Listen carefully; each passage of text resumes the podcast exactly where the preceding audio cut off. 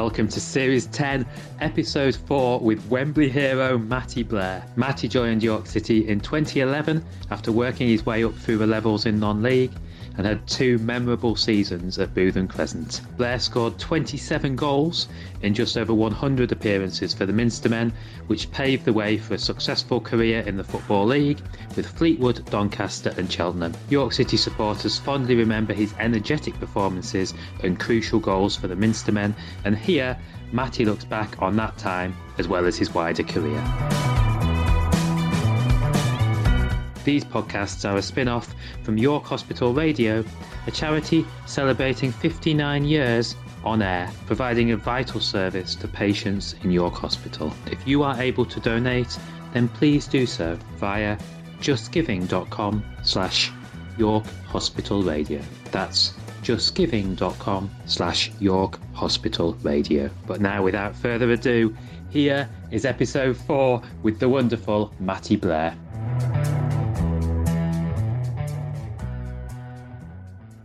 Okay, it's delighted to have you on the podcast, Matty. And, and having recently retired, I thought it would be a great chance to sort of look back on the on your sort of best moments in football. First of all, I wondered how and when you sort of got started playing football as a young boy. How was it having a dad who had not just been a professional footballer, but sort of a European Cup winner um, with Aston Villa? I wonder whether that was a help or a hindrance to your sort of growing up as people would naturally sort of make comparisons? As a kid, as a youngster, I probably wouldn't have really known. So my dad's very much sort of he's laid he's laid back with it all. He's very down to earth. He's he's very just a dad really, not a European Cup winner. I was very lucky as well to have some experiences that normal kids don't necessarily have. But on the whole, he was a worker. You know, he, he went to work. He came home. He did the dad stuff. You know, and it was just a normal bloke in my eyes. And it's only really till I started playing a youth team level, a, a part time level, that people started comparing me to him. So I was Matty Blair, Andy Blair's son. And it was one of the first programs back in the day. You'd get a tiny little write up, a little picture and a tiny little write up, and it was Matty Blair, son of Andy Blair, and that's all it said. And it's probably the best write up Racing Club Warwick have ever done because it really hit home that hang on a second, I don't want to be this. I'm here on by myself. My dad didn't really get involved too much. He didn't really get involved in my football career. He just sort of advised when I asked him. But yeah, I, I, was very much yeah. I want my own name. I want I want to be my own person, whatever that is. You know, the heights of winning the European Cup from playing for Racing Club Warwick as a 16 year old was, was a million miles away. But just to make my own name was was my goal and drive at that age. I mean, you, you worked your way up through the leagues. You mentioned uh, Racing Club Warwick, and you played for Strat- Stratford Town, Bedworth Town, Redditch United, Telford. Was it a conscious decision to sort of go that route rather than like an apprenticeship with a pro club? I didn't know whether that was an option or how you kind of. No, I never. No, sorry, no, never got a chance. Never got a chance. There was kids in my in my school that were going to Birmingham, Coventry. You know, there's a, a club. It was Solihull it's Solihull Moors now, but it was it was Solihull Borough and Moor Green at the time, and yet they they were getting all their trials and their opportunities. I had one trial for Solihull Moors that was just coming together and never got in. So I just loved playing football. I know it's a bit of a cliche here, a lot of people say it, but I'd have played at any level. And then all those clubs you just mentioned there were like, because back in then well, still probably the same now, is non-contract. So it's you can put seven days in for players. I was getting approached by those clubs, all who I felt were a step higher, and I was going right. Okay, I'll go and test myself again and again and again and again, and then all of a sudden I managed to get to a full time club and made a made a career out of it. So that was my route through. Never thought I'd do it. Glad I did. Happy I did. Thank you very much. Do you, do you think it benefited you sort of playing men's football? Because a lot of us sort of, you mentioned people who were maybe at your school who went and signed for Villa or Coventry as, as a youth team player might might not have even had the opportunity because you get a lot of players in football now that they play under 23s football till seemingly they're about 25 and then they've never played a game of men's football in their life. Oh, yeah, without a doubt. What helped me, because I was small as well you know, I'm not the I'm not the biggest lad as it is, as you can see anyway, but I was small. I didn't really like have a growth spurt till 15, 16, was maybe even 17, but obviously I was quick and I worked hard. And I think they're the two things that have stayed with me throughout that got me to where I, where I ended up. And I had my, my brother, um, four years older, who played on a Sunday for a, a club called Cov Rangers. And I'm on the Player of the Year medal for Coventry Rangers reserve team on a Sunday league. But those years, those two year season, season and a half in a Sunday league, playing against drunken men as a as a boy, that all they wanted to do was snap me because they they couldn't catch me and they weren't fit enough. That massively like toughened me up, and that was a big reason with my cousin and, and friends that I speak to now. Obviously, my brother's group of friends that I'm still well in touch with. Without them at 16, I, I'm still might not have made it to where I got to. And I think along the way you had a trial Gary Mills at Tamworth as well. I know he, he, didn't take you on there, but do you ever sort of think, did you ever imagine, oh, I might end up playing for him in the future? No, never, never. So that was at uh, I was at Stratford where I was at, started a racing with Warwick, then went to Stratford,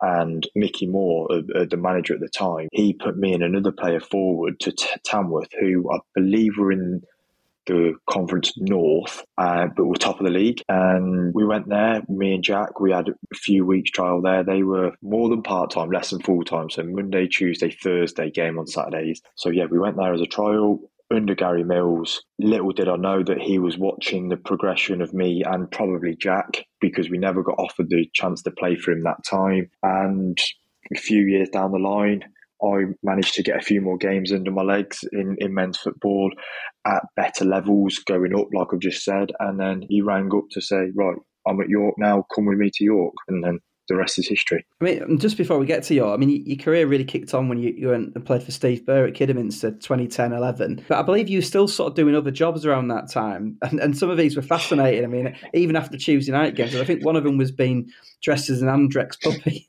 Um, I mean, it must have been quite surreal yeah. looking back at the sort of way you had to balance your sort of football and, and work around that time. So, what ended up happening is I did every job I could that didn't interfere with football. So, when I say interfere with football, we're talking Tuesday night, Thursday night, game on Saturdays. That was my footballing week. But I was 16 to 21, 22, something like that. And I just thought to myself, I'm going to give it everything I've got. If I don't get there, so be it. I've, at least I can say I've tried. So what I was doing, I was an, I was a, an apprenticeship electrician, but the person I was working for didn't like the fact I had to leave early on a Tuesday and a Thursday, or say early, three o'clock on a Tuesday, Thursday, um, and not work Saturdays. So that lasted nine months.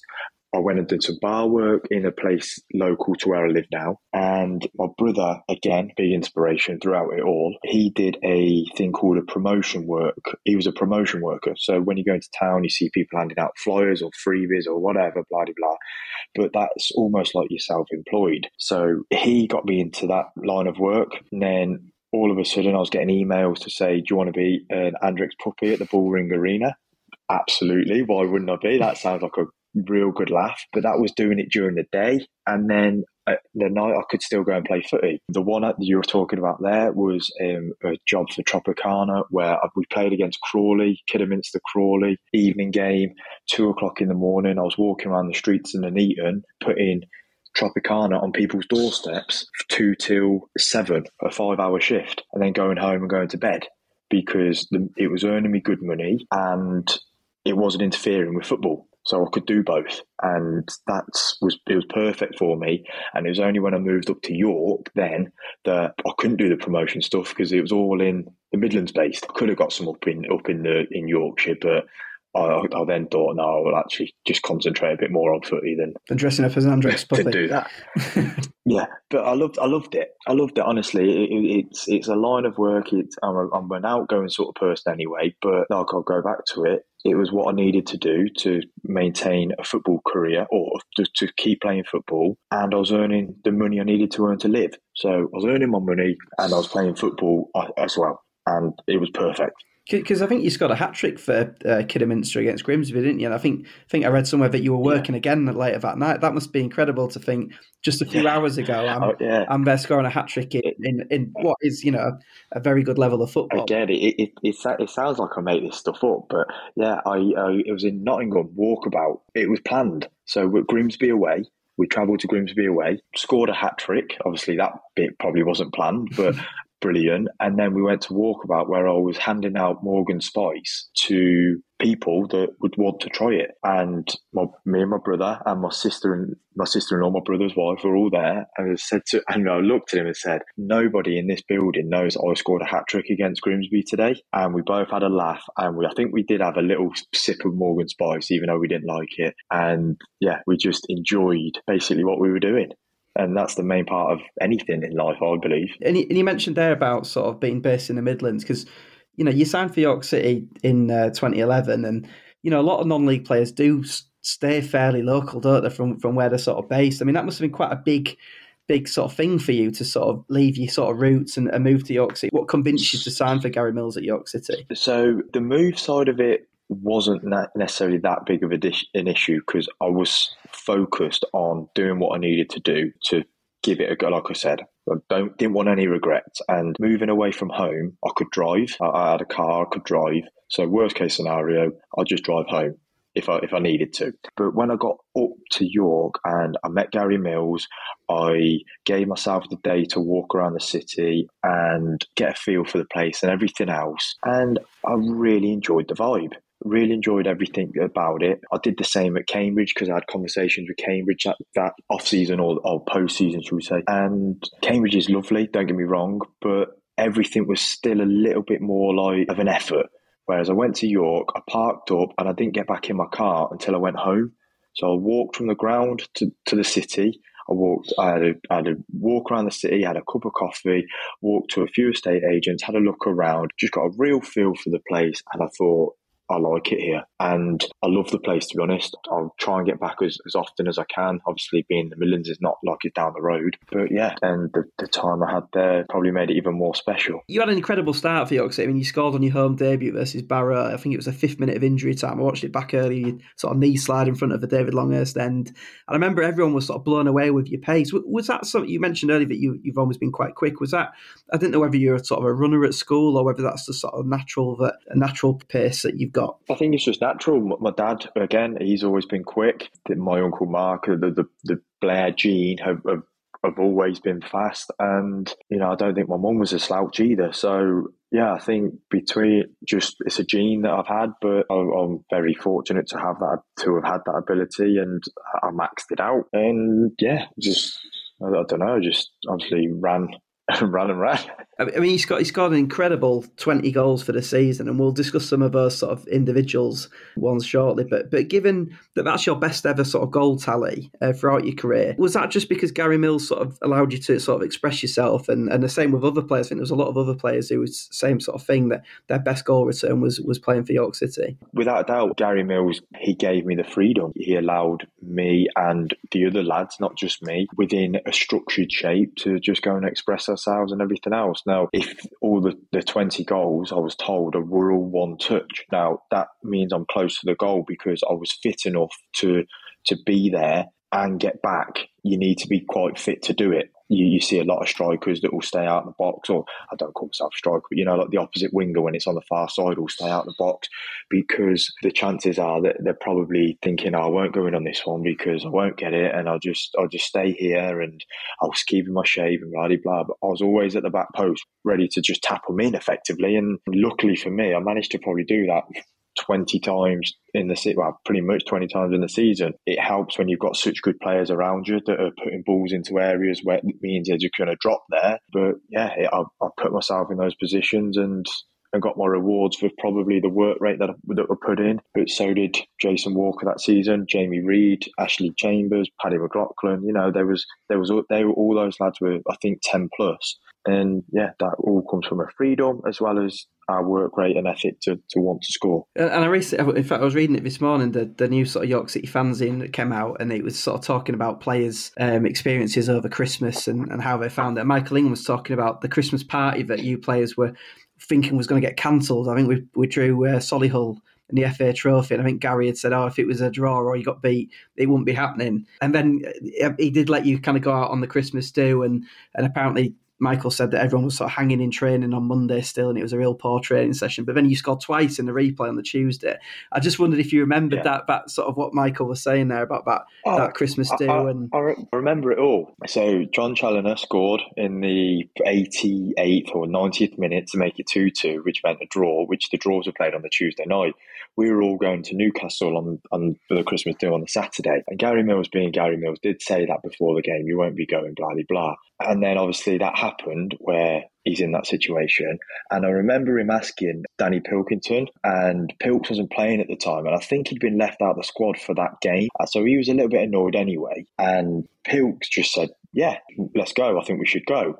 And all the lads, I remember, oh, I did, I don't know about all the lads, or we just all stared at Gary Mills, thinking Pilks was meant to say, nah, let, nah, let's not go. Let's, let's, you know, let's head down, train Monday. And Gary Mills just went, okay, right. See you later then. Lads, we'll train Monday afternoon just to get get it all out of your legs. And then we go down and beat Solihull on Tuesday. And we've never got out of the building so fast to get up to Newcastle and have a, have a decent time and a decent day together the next day and, and enjoy each other's company. Lo and behold, we're all there Monday, yeah, hungover, but still getting it out of our legs, getting ready to go. And then Tuesday comes, do the job, get the result, and then the rest, and then we go on to obviously win it. But yeah, that team spirit that you hear, even the England lads talk about in the, in the, World Cup now and everything else. We had that in abundance, and that's just another part of it. And I think Gary Mills knew that as well.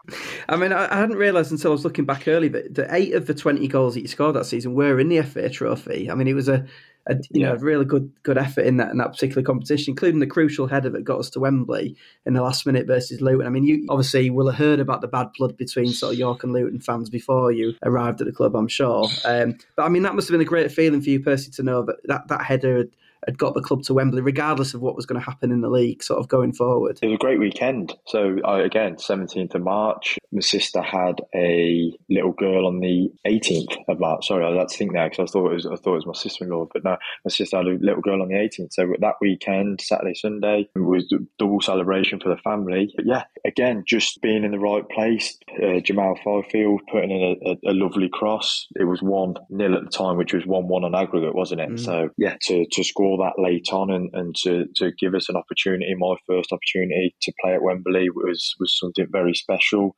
And we prepared for it as a family. And we took a literally a few coach falls down to, to enjoy the day and, and, and enjoy the experience of it. So, really special moment in life that will stay with me forever. And same again with the, with a playoff semi final against Mansfield. I mean, again, your goal gets the club to Wembley for for a second time, and you had a knack of sort of scoring these really important, crucial goals for York. It was quite. A, I, I didn't again looking back today. I, I didn't realize it was only five days after the the games against Mansfield that we played Newport at Wembley, and it was quite a grueling couple of games against Mansfield, wasn't it? Almost quite, it was quite tight, I think, and went to extra time. And yeah. and Paul Cox's team are, are almost quite direct, I think, and you're always in a battle out, you're playing them. So was you, I didn't know if any of the players were tired sort of going into that, that first Wembley game, or was it just sort of a momentum and the confidence of, of getting there just allowed you to sort of carry on as normal? No, no, no, no. We, we five days is more than enough to recover. But saying that, we enjoyed the celebrations of getting to the playoff final that night as well. But yeah, Gary Mills knew how to knew how to sort of get the best out of us in terms of he knew that we would run through brick walls for him and always had the respect for him and then he, he also knew that not to treat us like kids or prisoners or anything else. And yeah, he, he knew what he'd get out of us. He, he and Darren G were incredible with, with knowing the squad and knowing how to sort of keep everybody happy, which is the big thing. It's, it's easy for the starting 11. They're, they're easy to keep happy. You've got Mokes, you've got Potsy that are just two lads that's just come straight to mind that brilliant lads brilliant, brilliant lads just to be in and around it and always there with a smile on their face and will always come on and do a job should they need to. Uh, and yeah, it just the whole squad that season was was pretty special. Yeah, and even ones like Scott Brown as well in the playoff final. I mean, he, he was kind of Amazing. hardly played any games, and then all of a sudden he, he came on in the first half, didn't he? And and put in a great great performance. Amazing. And, amazing. Him, him or Lan or Banj, man of the match in that final, like uh, incredible. Like obviously the substitution needed to be made early because John Challinor went off, and you just thought that I think Lanre was playing midfield at the time, and you just thought, well, Paddy McLaughlin was on the bench; he would be the natural one to come on.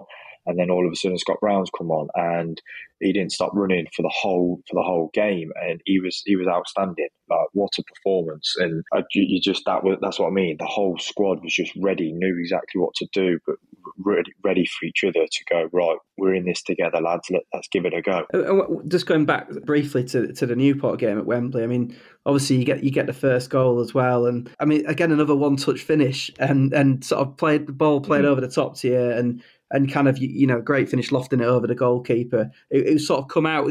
Did he sort of make your mind up for you, the keeper coming out? Yeah, uh, it, it, was not easy, but when I saw him coming, I knew he was never getting there first, and that was a Doddle. To be honest, I don't think I actually meant to put it in first time. I just meant to get it over him and that's why I ran literally like ran it in until I realised actually it's gone in. I don't need to touch it again because I thought to myself, right, I need to hit this again just to tap it in. And as soon as it went over him, but yeah, he he made my decision or he made it easy for me because I knew as soon as I saw him coming, he was never getting there first. And do, do you think it helps sort of playing at Wembley the, the week before in terms of the Luton game? Because you know, there's a lot of psychological factors, wasn't there? The, fact you'd, you'd been there a week before, so you'd kind of got the nerves out of your system.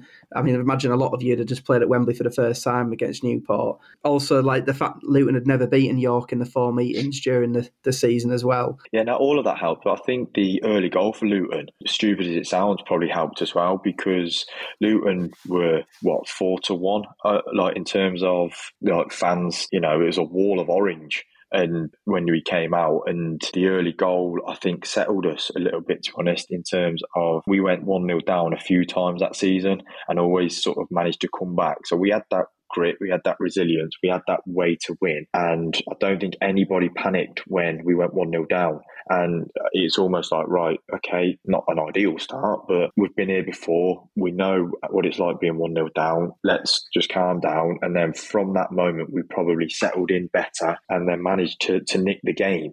Was obviously it's, an, it's a very open game, very even game. On another day, we'd lose it, but it was meant to be. They look England, France. England should have won the game they lost. That was us. On another day, we'd probably lose the game, but it was meant to be our day. You know, it was meant to be a moment for, for Ashley Chambers, a moment for myself. Lanre Oyebanjo again, headering it off the line, putting literally his head on the line, cracking heads with their lad. Just, yeah, there's, there's loads of bits you remember from that game now that you think, wow, like, yeah, okay, it was our day. And you, you remember timing your run to perfection, yeah, to stay on side. yeah, yeah, I, I, remember. I remember that well. but I imagine at the time you wouldn't have even had a clue that it was even close. I mean, I, I, didn't as a supporter. I remember my dad telling me later on, "Oh yeah, it, it was offside," but, but yeah, I had no idea yeah. when the game was going on. No, I, I still had no idea because I had an interview at the end with the, the press in in effectively the Wembley press room, and that was a bit sort of like, wow, okay, I'm looking up at people looking down at me here. Um, and a few people asked me, I still was like, what are you on about? Like, I've got no idea. I haven't seen it back. Like mm. I've been celebrating it now. I'm not bothered what the goal was like. The goal was scrappy. It was it was a fluke. It went through the keeper's legs as well. Like it was a fluke. And the fact it was offside makes it even more of a fluke. But I'm not bothered how it went in. It, it, it went in, and, and the linesman didn't put his flag up. So yeah, the, the, the few journalists at the end even even asked the question, "Oh, you know, you're no, I genuinely didn't. I didn't have a clue until I saw it back a few days later." Yeah and, and more would you would you care for a, for a team to win on consecutive weekends at Wembley is a fantastic achievement. But for you as well as a as a, a, player from a personal point of view, it must have. I don't know whether it's something you've maybe appreciated as you got older. Appreciate it now. I didn't really at the time understand. I remember my brother saying to me, "You've had the best season of your life, and you won't ever beat that." And it was probably it was true. If I was to give you a basically a book and ask you to write yourself how you would want a football season to go, I don't think I could write it better myself in terms of scoring 20 goals, scoring in both semi finals, scoring in both finals. Just, yeah, you'd be like, nah, okay, all right, mate, calm down. So yeah, when when I look back at it now, I, I think yeah, they were those eight days plus the two semi finals, well, the whole season actually, forget that, the whole season was a pretty special time in my career which 100% helped me to kick on to where I ended up going. And for that, I'll be forever grateful for.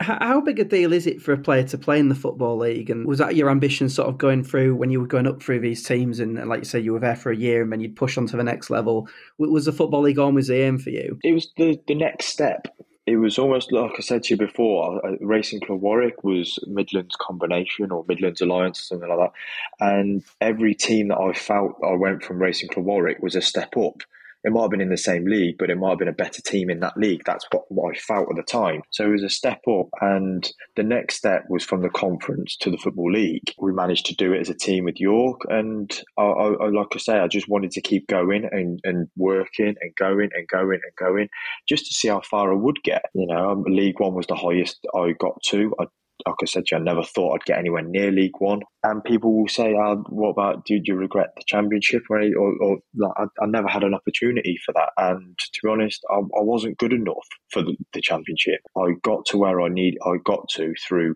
hard work and determination. As a footballer, there was many, many better footballers than me. That like I was never, never one of the best in in any team that I played in. But like everybody sort of will say to me now, you you worked your socks off and you didn't give up. They're two traits that will stick with me, hopefully, in, in my in my life now going forward. So we'll, yeah, we'll see where it takes me next. But that they were two things I had installed in me, probably from my dad. York started really well in the football league, didn't? I mean, I know the opening day defeat to Wycombe, but you know, around Christmas time, I think we were really near the playoffs. And I think you scored in a winner mm-hmm. over Burton Albion on New Year's Day, and I think that was Gary Mills' last win. But I remember going to Rotherham United, which is Gary's second to last game. You scored, and then they, they equalised in sort of injury time.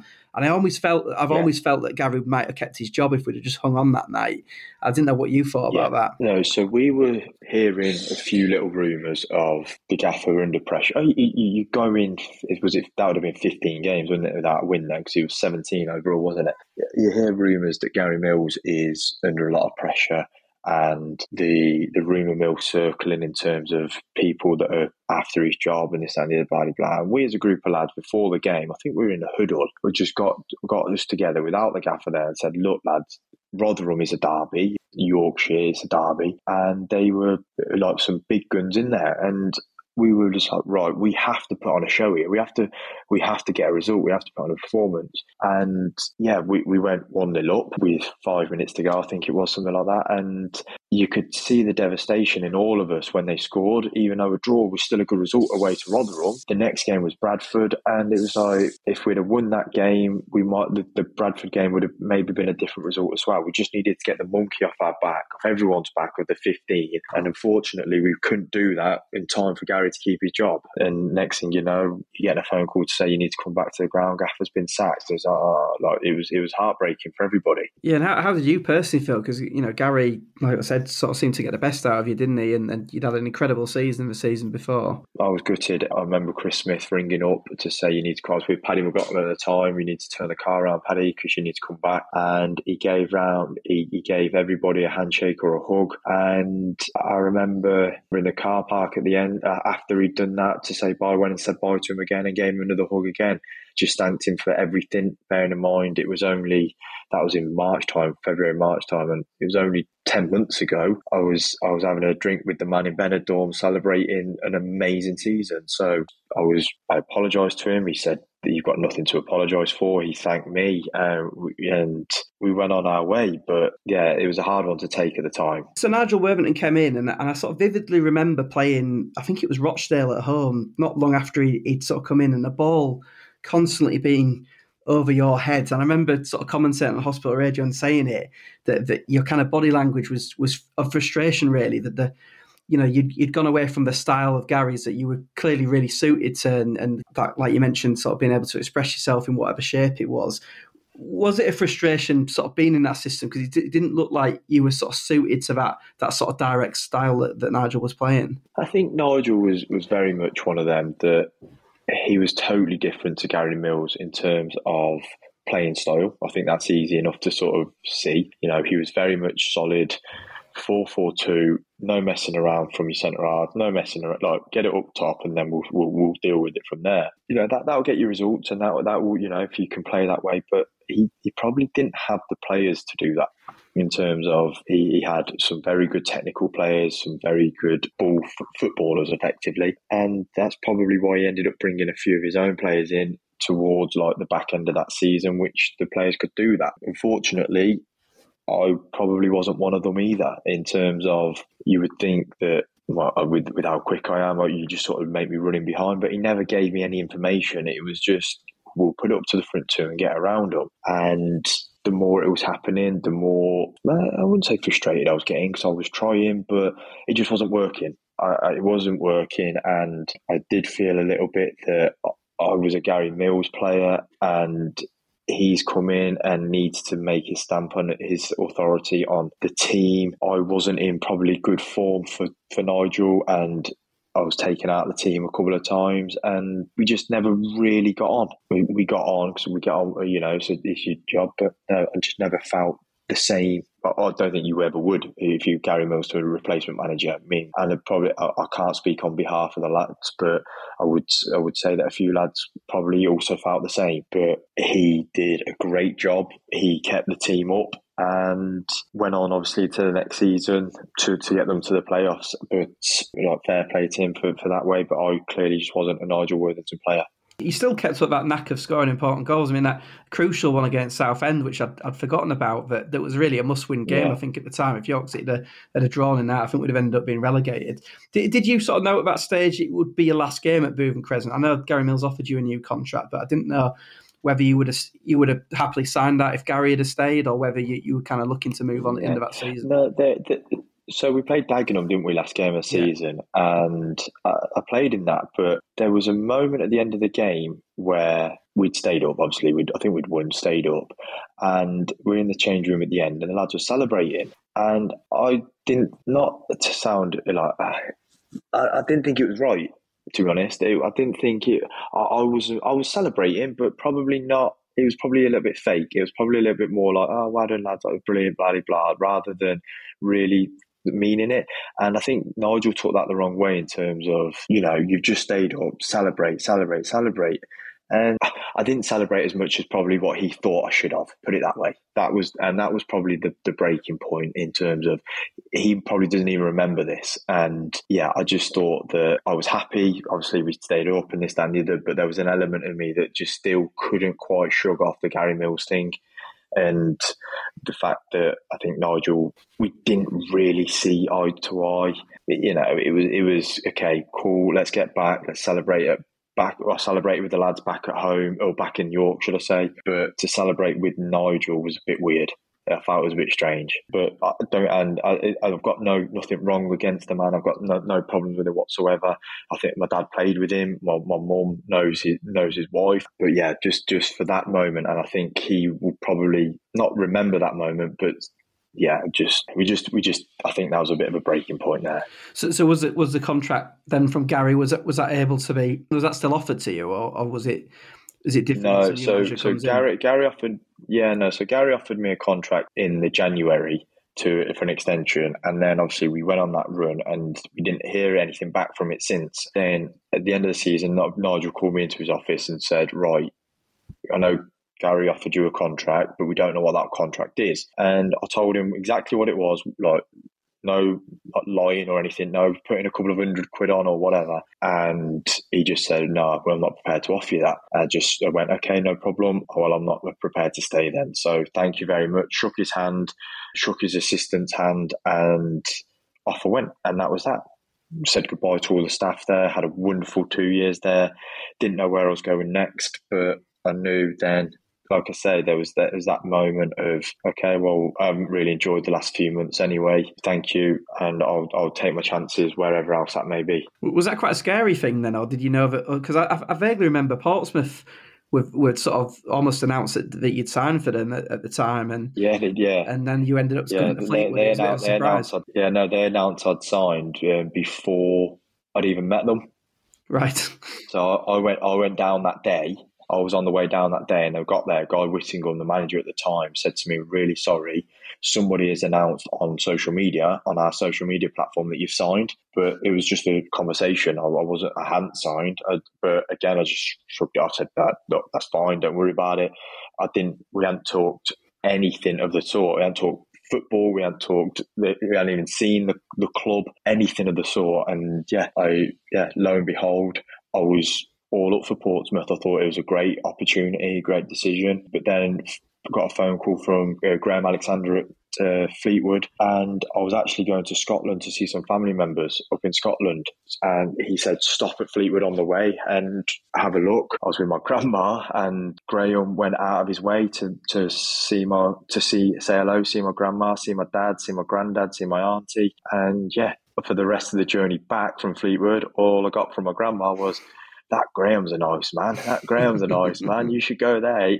He'll look after you. He's a really nice man. And I, I really liked what he said. I really liked again. I got the feel for the club. I got the feel like I did with York. The uh, the chairman when I met him for the first time was like, "We're going all the way, mate, and we want you with us." It, obviously, getting promoted with Fleetwood, the scene probably four game or three, four games that we'd had against each other. And yeah, lo and behold, I thought, right, I, I fancy this one. I, I, know Portsmouth was a, is a much bigger club. It was financially better for me, but Fleetwood, like York, York, so Cambridge, the Cambridge York one, Fleetwood was was the one that made me feel, yeah, uh, this is where we will get success, some success from what these people are saying and their ambitions and everything else. Portsmouth were very no, no Portsmouth were very ambitious, but they just finalised the takeover from the dodgy chairman to the fans right. ownership, and it was almost like okay, you need to sort of just get yourself together first. And Fleetwood are already there, ready to go again. I like the way you had the power of the social media from Portsmouth putting the pressure on him and the power from your grandma um, for Fleetwood. Right, who would you listen to? My gran, definitely. Exactly, exactly. you signed for Fleetwood, but but initially was sort of in and out of the side, and then I mean, obviously you had the devastating news about your brother Ross becoming uh, seriously ill. I mean, I don't want to put words in your mouth, but I presume the whole situation made football sort of pale into significance, really, and your priority will have been sort of family around that time. Yeah, well, again, I'd gone from two years of York of pretty much playing every game, and even before that, so you've got Kidderminster and all the way down. I was always playing, and Graham Alexander was he was a good coach, but I wasn't being picked, and I had to sort of learn that in terms of okay, right, I'm not clearly a part of his sort of starting 11. I'll, I'll, I've got to do it either way. I went on loan to Northampton just to try and get a couple of games. I actually did a few little ligaments in my foot, which which terminated that one. But at that point, while I was basically sort of off injured, I found out about my brother. And whew, little did I know that you need to go through something like that to realise just what is important and what isn't. You know, me not playing at Fleetwood at the time was like, oh, the world's going to end, blah, blah, it's the mm. worst thing ever.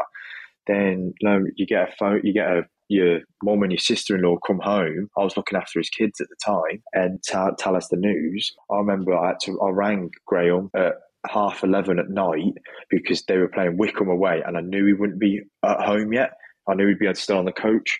So he said, "Look, I'll call you. I'll call you the next morning." And then he rang me the next morning, explained everything. He gave me, he gave me a few, like the, however much time I needed off. And when I went back up, the injury had healed. It was had been a couple of weeks. The injury had healed, and by then I was I was back training, and it sounds stupid, but I wasn't really caring. I just uh, there was other things mm. going on, but the one thing I never stopped doing was trying, and I was playing the best football I've ever played.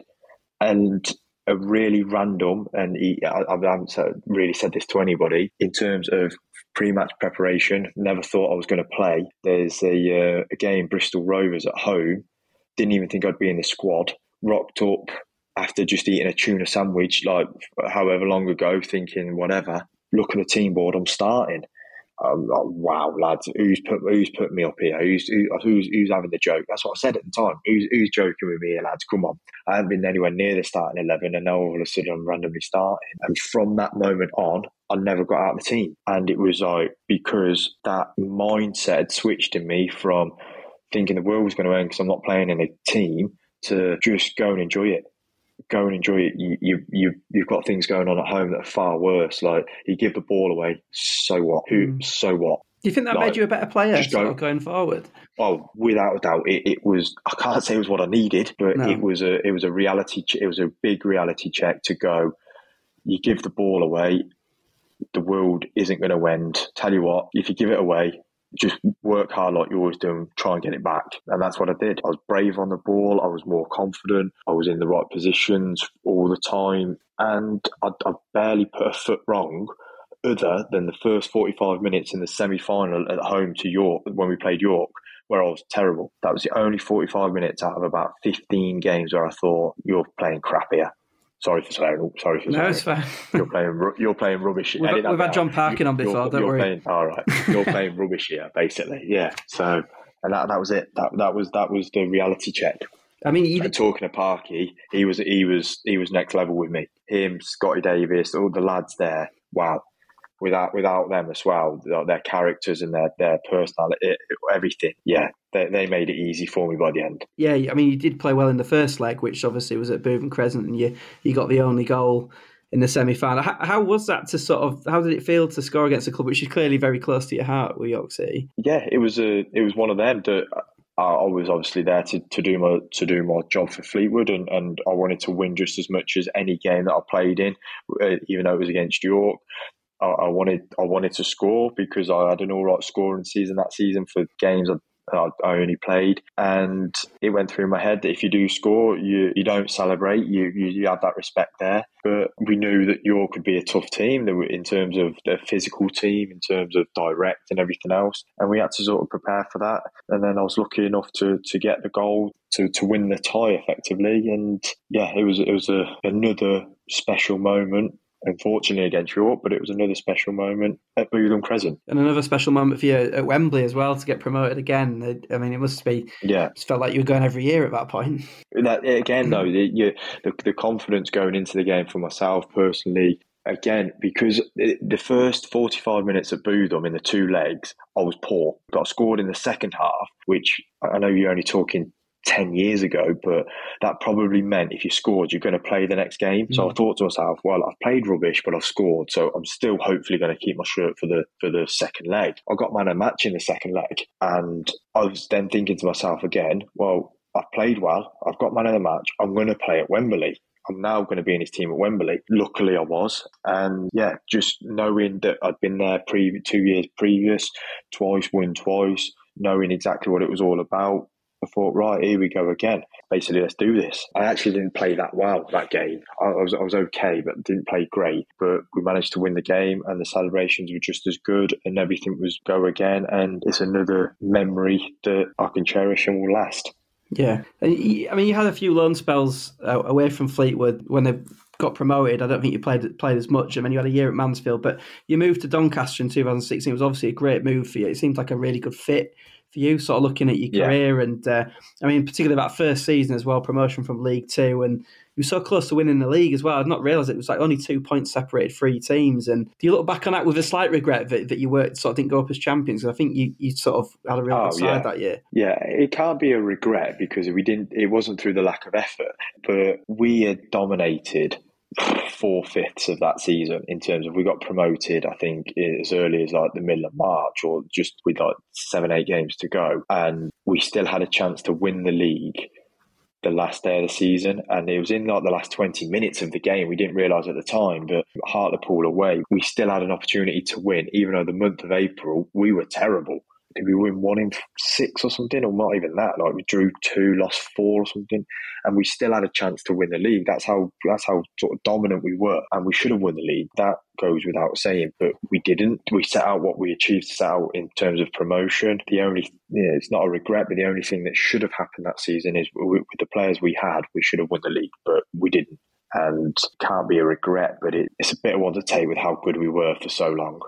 Yeah, and and you played Arsenal in 2017 as well in the League Cup, 44,000 people there at the Emirates, and lost 1 0, but you came closest to getting the equaliser with a header that hit the bar. And again, that must be um, Mhm. a real good memory. I mean, I looked at it, it said Arsenal made 11 changes, but the side they put out was incredible. wasn't it? Theo Walcott, Alexis Sanchez, Olivier Giroud, Jack Wilshere as well. must have been incredible to play, Yeah. test your, your wits against those sort of players. It, it was amazing, yeah. Ross passed away July 20, 29th of July 2017, and he would have been the first one to be buying a ticket for that Arsenal game. And when you talk about moments in life or moments in history and what have you, it was almost like it was meant to be sort of that sort of game. Now, I hit the bar. Like you said, if I'd have scored, I would have broke down there and then in terms of like mm. emotions and, and everything of the above. But yeah, I shouldn't have even been there for the corner. That's the beauty of it. I, am usually one that stays back for Don, for Doncaster. I was, but I, yeah, I thought, no, this is my one opportunity to to go and have a go. And as, as soon as Liam Mandeville took the corner, I thought, this is I've got a chance here. This is on me. And the header's actually really good, but obviously hits the bar. But yeah, that would have just been we've spoke about a few already, but that would have been another moment in a in a football career that I never thought I'd had that I would have that that it will it, these these things will stay with me forever in, in my own memory within my family we talk about it a lot. My, my brother's best friend, James Keith, is an Arsenal fan, and we talk about it a lot. We're praying that Reiss Nelson becomes the next big thing because that's the shirt that I, I managed to get. Couldn't get Alexis Sanchez. He, he was, uh, yeah, that's another story altogether. But he, uh, but yeah, it, it's just it was another really special moment that we look back now and think, wow, that was that was wicked. Did you think the header was in when it when it you connected yeah. with it? Yeah. Yeah, I, I don't know what Ospina was diving for. That's what genuinely I thought that at the time. I, I, know it sounds arrogant, and I'm not arrogant in the slightest, but I thought oh, that's it. And then it just obviously hit the top of the bar, and I was like, "Oh, come on, you can't do that to me, come on!" But no, still, still had a wonderful, wonderful experience playing there and, and playing against all them players and and in that stadium. And, and you'd sort of converted to being a, a, right back or a right wing back, hadn't you, at this point? Was that a manager's yeah. sort of conscious decision or were you sort of covering injuries? How, how did it turn out that you ended up moving back? Yeah, both. Yeah, um, it turned out that. So we had a really good right back at Donny called Niall Mason, but we had a little bit of an issue with our in our left back position. Now Niall was a fullback who could do both. So Niall ended up going sort of left back, and I was I say I was the best of a bad bunch at right back. But when you're playing in the team for Donny uh, and the players we had the, in that team that season, I wasn't a right back. I was basically just a right winger. I did very little defending. We always had the ball, and I was always just bombing on. And Darren Ferguson quite liked that. So I'd, I'd managed to play 20, 30 games or 20 odd games at right back. And then lo and behold, the following season, the same sort of scenario happened again. And I was just a natural fit to go right back. And then when Grant McCann came in, it happened again. I was playing in midfield for him at the time, and then uh, we had a couple of issues with fullback, so I ended up playing right back for a few games. But at that moment, I was playing with players that were far better than me in midfield or wide areas up front, and I was like, "Wow, I'm just grateful now to be to be on the pitch playing with these people and giving it my all for these people. And yeah, I was just happy to be playing at that point. So it didn't matter where it was, as long as I was playing. And it looked like sort of again, sort of Doncaster was a, you know sort of on and off the pitch for you because you won these sort of community players of the year, didn't you? And and you were doing a lot of work, I think, yeah. for sort of mental health, and I presume was around inspiration around your brother. Like York, like Fleetwood, well, all the clubs really, but the, the, the ones where you get we spoke about already. I committed myself fully to them, and when you say you commit yourself fully to them, I've had a few people now say to me from York, from Fleetwood, from Doncaster, from even Cheltenham and, and Mansfield. Know, I still speak to a few people from all these clubs, and that's because I like to think that I treat everybody the same. It doesn't matter who they are. And with the Doncaster one, because I was there for four years, I really got to know the staff well. And we had a, a media man called Luke Thornhill, and he would ask me to do things he knew that I probably wouldn't say no to as well. And lo and behold, I became a bit more of like a community player as such as well in terms of he'd ask me players dropped out from his player appearance. Can you cover him? Yes Al no problem. Be there in 10 minutes. It, it, was like that relationship by the end. So I was getting myself in and around everywhere in Doncaster just doing player appearances for the football club and the community. And then lo and behold he threw everything back at me and we had a great relationship where he was doing anything and everything to sort of help me because he knew I'd help him. And then you make friends in the community, and one thing leads to another, and you find yourself helping wherever you can, no matter what you're doing. Just to be, I always said to him, the best version of yourself. Just to be a good person, and that's what I, and that's what I try and do every day. And, and Doncaster was, I think, the, the, longest you'd ever been at a club as well, hadn't it? At that point, and sort of yeah, the rest of your career, really. Yeah, it was it was four years there, and obviously cut short for COVID. But after the success of probably the first year, I was not a proven player, but I was I was well cemented within within the club and it felt like I'd probably been there for five, six years with just knowing everybody, getting on with everybody. There's there's a there's a lady, you know, an, an older couple, Corin and Dave, who have became pretty much like surrogate grandparents to my kids. And we love them to bits. You know, we're up there t- two, three times a year to see them. And these relationships, you know, they're, they're not just made up. They're not just said. They're genuine. And I, I appreciate every single person that I've come into contact with throughout football. And hopefully they have appreciated what I've given back to what they've given me. And you ended up moving on to Cheltenham, and, and I mean, what a first season you had with them. I mean, you won the yeah. league, played Man City in the FA Cup, and, and I guess the only thing that will have been a, a, a, regret or a frustration looking back will have been that a lot those games were played behind closed doors, weren't they, because of a pandemic? Yeah, again, though, Cheltenham, I was very fortunate to get that sort of contract, that role, that gig, if you search. And it came a little bit from Darren Ferguson because he was at Peterborough at that time. He signed a player called Ryan Broom from Cheltenham, which allowed the budget, whatever you want to call it, it freed up a, li- a bit of money for me to be able to sign a contract. There, when I first went down there, Michael Duff, now at Barnsley, he said that I can't offer you anything. I've got nothing to offer. All I can offer you is a bit of training a bit of pre-season friendlies or something like that. I was like, perfect. I, that's great. I, I, need to keep fit because Doncaster had let me go at that point, and okay, no problem. And then two weeks later, Ryan Broom goes to Peterborough. Michael Duff calls me in and goes, right, if you want basically that Ryan Broom's contract, we've got it. There it is. Take it or leave it. I didn't have anything else at the time, so I thought, thank you very much. I, I, yeah, I'll give us, I'll give that a go for one season. And it was only for a year, and we had a that season you just mentioned there, and managed to sign another two year contract to do three years, of, or should have been three years at Cheltenham. And what a wonderful time it was there as well.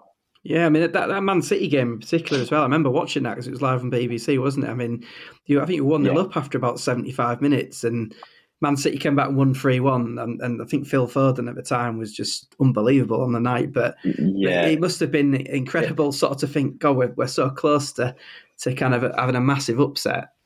And they had all the big, yeah, big no, guns we, out, didn't they? Yeah, we, we had them rattled. No, we had them rattled. Um, Alfie May score, scoring 72nd minute.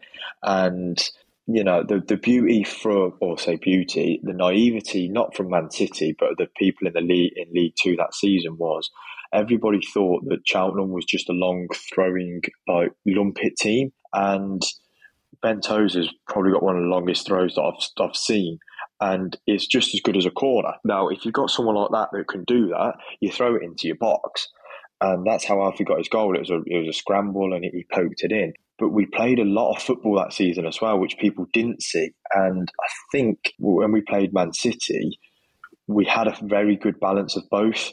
Man City dominated the ball, of course, they're going to, and we, we frustrated them and, and this, that, and the other. But we also played a little bit as well and the goal came from a direct throw, a flick on Riley Blair.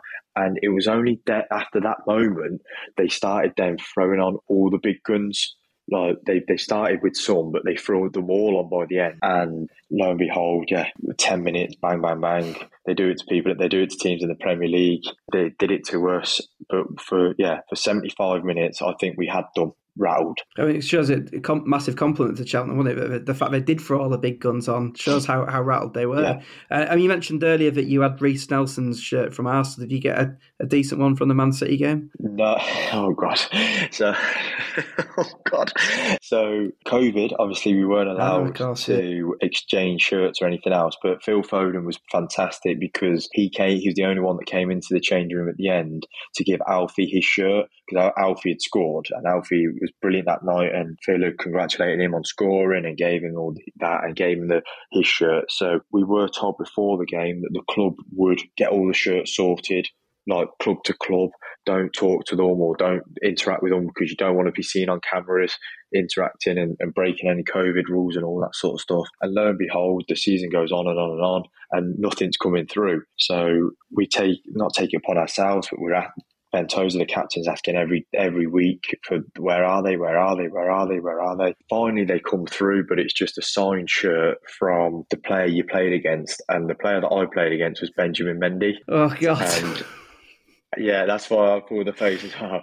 And then two months later, two months later, he's in prison, and it's like and I was one of the few that was really banging the drum, trying to get these shirts, trying to get them. Trying to. I even tweeted saying when we won the league, saying congrat. No, when Man City won the league, congratulations! Like from champion to champion, can we have our shirts now? you know, like I really tried to get these shirts, and yeah, I've got a signed uh, at the moment signed Benjamin Mendy shirt. I haven't got rid of it yet, but you might be able to wash your He's going to get off it. No, he's going to get off it.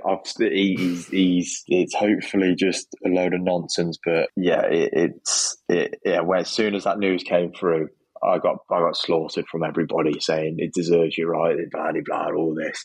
But we all got a shirt, put it that way. How was it playing behind closed doors? Because it must have been. I mean, I, I, was lucky enough to sort of commentate at some York City games. It was just so surreal hearing the players just talk. Like, obviously, I wasn't not be privy to that. How was it for you as a player? Because I think some players weren't particularly sort of fussed by it being behind closed doors. Some players were really missed the atmosphere and all that sort of stuff. How, how did you find it, and how how difficult was it to sort of motivate yourself with no crowd there? I found it all right. That obviously the crowd being not in there was the miss, but there was other things happening that I preferred. Not necessarily like in terms of kickoff times, for example, really random timings like there wasn't the standard three o'clock or seven forty-five. We were kicking off at five o'clock some evenings, and next thing you know, you're finishing the game. You're on the coach on the way back, and it's like, wow, it's still like nine o'clock, ten o'clock. It's not like three in the morning where it's all that sort of stuff. And then changing rooms as well. So when you go into away changing rooms, some of them are tiny, some of them you can barely move in, and then next thing you know, you're in a big like conference room because they need to space you out. So, it, yes, the fans, without a doubt, that was missed. Uh, you missed them. But the other elements of it, there was like, oh, okay, this actually isn't too bad.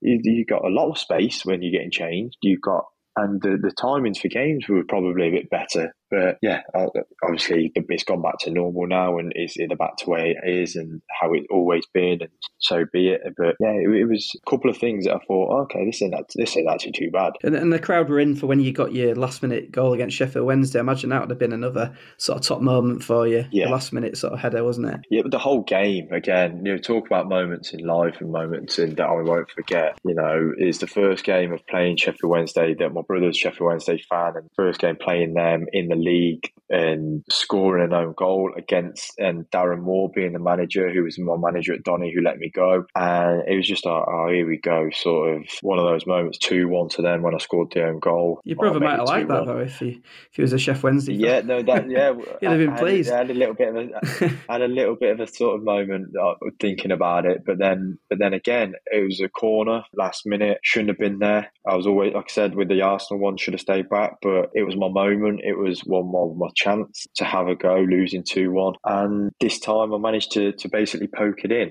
And when I say every single emotion went through my body, it was it was a surreal moment. It was without a doubt the best goal I've ever scored for the fact of everything surrounding it. And I thank Alfie May again. Like he picked me up because he knew it, Alfie May had been with me at Donny when it happened, and then mm. he knew exactly what was going on. And he picked me up. He was there. He, he gave me time to basically cry on his shoulder on the pitch, and then pick me up. And basically, me and him sort of right, come on, we've got to finish the game, and got myself back together, finished the game, and then yeah, it was just a magical, magical moment that, like I say, will live with me forever. And it's great that you've got that, isn't it? You know, like you mentioned about your brother. It's, yeah. it's, it's, such a special sort of story there that you've told us. I mean, you, have recently made that really difficult decision to retire. I mean, I was re- reading up on it, and, and it sounds like, you know, it, w- it would have been such a long process for you to go through surgery and, and kind of uh, the, the recovery time and everything like that. And that might have been sort of looking at two years down the line, and even then it might not have been a success, yeah. and the sort of longer term implications. I, I, know that you're a family man as well. Was it that a key factor in it that you've got a young family and you've achieved so much in football? Without doubt, yeah. Again, I, at this point, obviously, it was only in September just gone, and football, I, I had again to say to you before, I've had no regrets whatsoever and to to go for as long as I probably have, and to still think feel like you know, like you've had no regrets. I didn't want to carry on and regret carrying on in terms of I, I had a I had a decision to make, and like you say, I, I had a choice of maybe an operation that wasn't going to work, a two year recovery.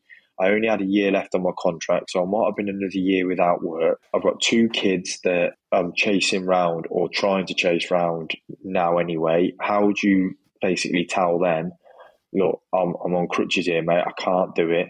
It would have put more pressure on my wife. And I just thought, well, you've had a good time, you've enjoyed it. End when you want it to end. Don't let I've, I've unfortunately experienced friends that have football's retired them and they haven't retired and I look at it and think, oh, you've got an opportunity to he- an opportunity here to retire on a bit of a high, no regrets, knowing I'd given everything I'd given. It wasn't really too much to think about, to be honest. The club Cheltenham, Cheltenham were, were unbelievable with me in terms of they left no stone unturned with every option that I had, and they were more than happy to sort of talk to me through everything, every decision, everything that I was going through. I'd like to think they would have wanted me to try and carry on, but they knew at the same time that they probably wouldn't have got the same player, and me not being able to give them that would have affected me as well, and they know that. So yeah, I, it was very much of a, a mutual agreement to say thank you very much. Football, basically, and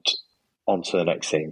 Yeah, I mean, four, four promotions, an FA Trophy, over 500 career appearances. You must be so proud. You know, look, looking back from. Oh, is that what it is? I didn't even know that. Yeah, looking back from your sort of time uh, running around as an Andrex puppy, I mean, you you must be so proud to sort of look at that and think how far you actually came through, like you say, hard work and you know working tirelessly for every club that you've been at. And that's why supporters, I'm sure when we release this, supporters of every club you've played for will give it a listen and, and want to hear your story again. You must be so proud of, proud of what you've done in the game. I am. I'm, like I say, from, from a 16 year old boy, just working hard and, and trying his best to what was effectively 17 years on to be able to say, those things you've just reeled off there, without a doubt, yeah, I'm very proud of that. There's, you know, I've got people around me that are probably more proud than I am. It's, you know, it's just just had a drive, a desire, determination, and a hunger to want to succeed, and that's all it was. My footballing ability isn't that good, and I'm not saying that uh, to downplay myself or anything else. But yeah, I just to to offer anybody that sort of career, I'm sure a few people would snap their hands off. I'm sure there's a few people out there saying that, well, you should have done better. You should have played in the Championship, the Premier League. You could always do better. But I've gave it everything, and I think any person in life, any football fan, if they know that they're getting 100% out of their players, they'll go with that regardless really of how they necessarily play and that's something that has stuck with me. Like I said at the start of this, probably from a dad with his work ethic and work rate to want to succeed as well. And uh, what does the future hold for you? I mean, I know you said it was September, wasn't it? So it's not that long ago. I don't know how far on you are with what, what the next chapter is, but I mean, are you likely to stay in football? What, what, what's the sort of next chapter for you looking like? Yeah, no. So the, the next the next chapter for me is so I think well it, it's happening. So I'm working in my dad's team and workwear shop now, which is a team workwear for print and embroidery. So he's got a very good reputation around Coventry at the moment, but he hasn't really expanded out of Coventry, and it's my job now to effectively get a couple of working websites where I can branch out to the nation and anybody providing football kits or providing workwear for, for anybody that, that may need some embroidery or print putting on their tops for their logos, sending it up to them and and expanding an already successful business into basically nation rather than regional. And that he's given me the opportunity to do that. I think he will so, sort of step away once I fully get in control of it, along with my sister and the, the, the, people that work there now. We've got a little team on the go that hopefully we can we can all work together. And like you say, the hard work ethic and the determination to succeed hopefully will pull me through this as well. The new challenge is what I call it. Uh, and I guess because you, you've done some of those sort of other jobs before football, it's not like all you've known is football. You have worked alongside yeah. it before, haven't you? Which I'm sure will, will help. What, what, what do you think you'll miss the most about football? The thing is, I enjoyed it all. It'd be hard to say one particular thing. Everyone always goes back to the dressing room and the banter and everything else. Like that is goes without saying that you you won't get that in a normal workplace. And some of the some of the laughs you have are, are brilliant. But I couldn't name you one thing in terms of he had to put one thing on me, but probably if if he had to put one thing on me, I'd say winning, winning the game. In terms of that, when a ref throws a whistle and you would that evening after a Saturday is is the best part. The half an hour in the change room at the end to everybody laughing, smiling, going home, putting your feet up, enjoying looking at results and all that, and knowing that you'd done your bit, you'd played 90 minutes and we'd won. I'd probably say that's the one thing that I will probably miss the most. But it is it, when I say I'm missing it, I'm not missing anything at the moment. I, I'm, I like I say, I'm in the period at the moment where I've enjoyed every moment of it, and I'm grateful for every moment of that. So I might hopefully still just feel like this. But if I do start missing it, I'll go and play five aside with my mates and and win that way and get the kick that way. But we'll see how we get on. Do you think you'll miss pre-season training next July? I, I enjoyed it. I enjoyed it. Again, again. Uh, no, I'm a, I'm a bit, I'm a bit of a weirdo. Like in terms of, I, I was always, I, I, I, was, I was proud. I prided myself on, on being the top group and, and being one of the first around. And the players that I play with will probably all say Blairy could run. The people that watch me, yeah, the one thing that I had was legs to run. And like I say to you, I maxed my legs out. My legs, my right knee's given up on me, but I've maxed out and that's why I've got no regrets. So yeah, no, I enjoyed I enjoyed all the challenges. Any challenge you put in front of me, I'll, I'll I enjoy it. And pre-season was just another another one to, for me to, to have a crack at. Well, Matt, it's been fascinating to chat, chat with you about your whole career, and, and I hope you've enjoyed sort of looking back on it. And uh, best yeah, of luck no, with everything you, in the future. It's been been great to speak to you. No, thank you. I really appreciate it as well.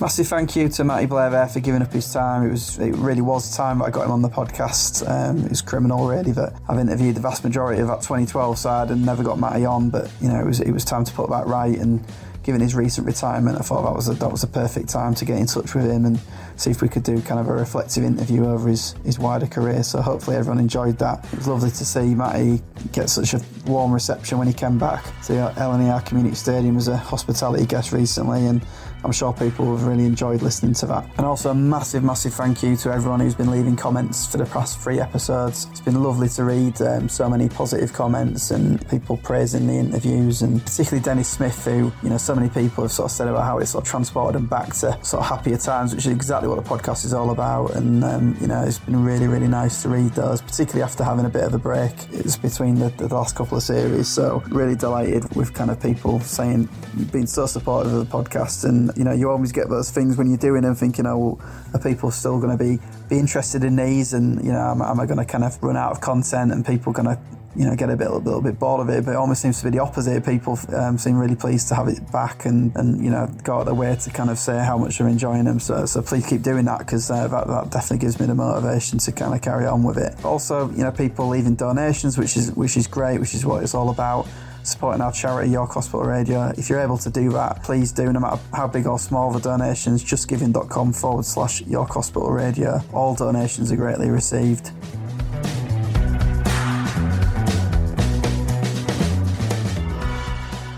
And then just finally, you know, if you can leave comments on iTunes or, you know, reviews, that sort of thing, and you can rate us on Spotify, those sort of things really, really do help us. And I say it every week, but it's worth kind of reiterating because it because it is helpful for us. And uh, next week we've got Clayton Donaldson, episode five. Again, you know, you might be thinking you've had him on before, but I was very very restrictive first time round. We had him at that kind of he belonged to Bradford City, and I had to kind of work through certain things with that and get edits approved by external people. Whereas uh, this one he's done a, a, full hour uninterrupted. There's no restrictions on it, and uh, you know he picks his all-time York City eleven. It's well worth a listen.